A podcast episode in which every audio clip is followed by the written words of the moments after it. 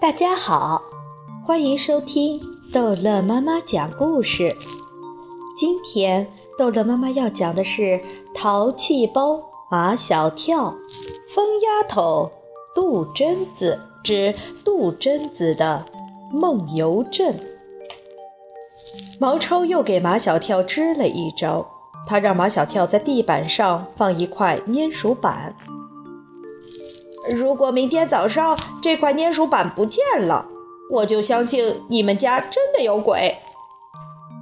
这天晚上，马小跳放了一块粘鼠板在客厅的地板上，还把马天笑先生、宝贝儿妈妈和杜真子叫到现场。你们都看清楚啦！我把粘鼠板放在这里，如果明天早上这粘鼠板不见了。就证明确实有鬼来过。痴人说梦。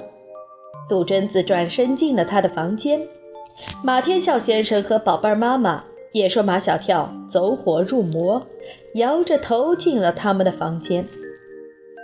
第二天早晨，马小跳睡得正香，就被宝贝儿妈妈摇醒了。马小跳，马小跳，马小跳挺身坐起。嘘。是不是鬼来啦？没有，宝贝妈妈说：“你看，粘鼠板还在那儿呢。”马小跳一看，粘鼠板果然纹丝不动，还在那儿。宝贝妈妈小心翼翼地把粘鼠板收起来，怕粘住人的脚板。早餐的时候，所有的人都在嘲笑马小跳。马小跳不甘心，还是坚持在夜里把粘鼠板放在客厅的地板上。一连几个晚上，马小跳把粘鼠板放在哪里，早上一看，粘鼠板还在哪里。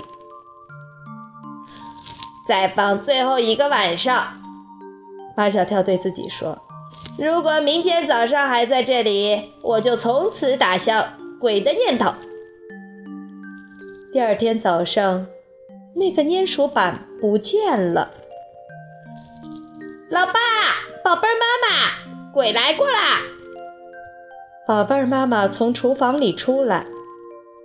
马小跳，跟你说了好多遍了，大清早说鬼不吉利，你怎么不长记性呀？马天笑先生从卧室里走出来。马小跳，你真的走火入魔了。马小跳不理会他们的话，他指着昨晚放粘鼠板的地方：“你们看，粘鼠板不见了。”马天笑先生问：“你真的记得你放了吗？”“我就放在这里的，千真万确。”宝贝儿妈妈说：“会不会是老鼠拖走了？”“粘鼠板那么大，老鼠拖不走的。”会不会是杜真子带来的那只猫？这倒是有可能。杜真子带来的那只猫跟杜真子形影不离，它现在就在他的房间里。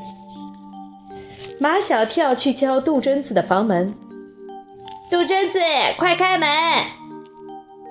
啊！杜真子一声撕心裂肺的尖叫。他又怎么了？杜真子穿着白色的睡裙来开门，粘鼠板居然粘在她的脚上。这，马小跳傻了。怎么会粘在你的脚上？马小跳，你敢说这不是你干的？杜真子的猫眼闪着绿光，他带来的那只会笑的猫也对着马小跳狰狞的笑。马小跳不怕杜真子，但是怕他带来的那只会笑的猫。马小跳向后退，不是我，真的不是我。马小跳，你给我过来！马小跳从来没有见过马天笑先生这么凶过，他跟着马天笑先生来到书房。马小跳。你是个男孩子，长大了应该是个顶天立地的男子汉。我最讨厌男孩子欺负女孩子了。我没有，马小跳大叫。我可以发誓，宝贝儿妈妈在一旁说：“马小跳不撒谎的。”马天笑先生也知道，从小到大，马小跳干的坏事不少，是他干的，他都承认，从来没有含糊过。马小跳有一百个缺点，一千个缺点，但有一个缺点他没有，那就是撒谎。那马天笑先生不明白了，粘鼠板怎么会粘在杜真子的脚上？早餐的时候，宝贝儿妈妈问杜真子：“你晚上从你房间里出来过吗？”杜真子瞪圆了他的猫眼。我一直睡在床上的，不信你们可以问我的猫。那猫真的是能听懂人话，马上叫了一声，还笑了一笑。这就奇怪了。宝贝儿妈妈喜欢看侦探书，她心里一直有侦探的情节，她暗下决心，一定要把这件事情搞个水落石出来。宝贝儿妈妈睡觉没有马小跳睡得沉。有一点声音，他就会被惊醒。这天夜里，宝贝儿妈妈被一声开门的声音惊醒了。她马上起来，悄悄打开一条门缝。这时，她看见杜真子穿着白色的睡裙从她的房间里出来了。他赤着双脚，双臂向前平伸着，走到厨房里。宝贝儿妈妈跟了进去。杜真子，你要干嘛？杜真子好像没有听见一样，也好像没有看见宝贝儿妈妈一样。他打开冰箱，拿出一瓶矿泉水，咕咚咕咚地喝了半瓶，又放回冰箱，然后关上冰箱门。杜真子从厨房出来，又到了客厅。她在客厅里跳起舞来，转圈的时候，身子失去平衡，一下子跌坐在沙发上。哎呦！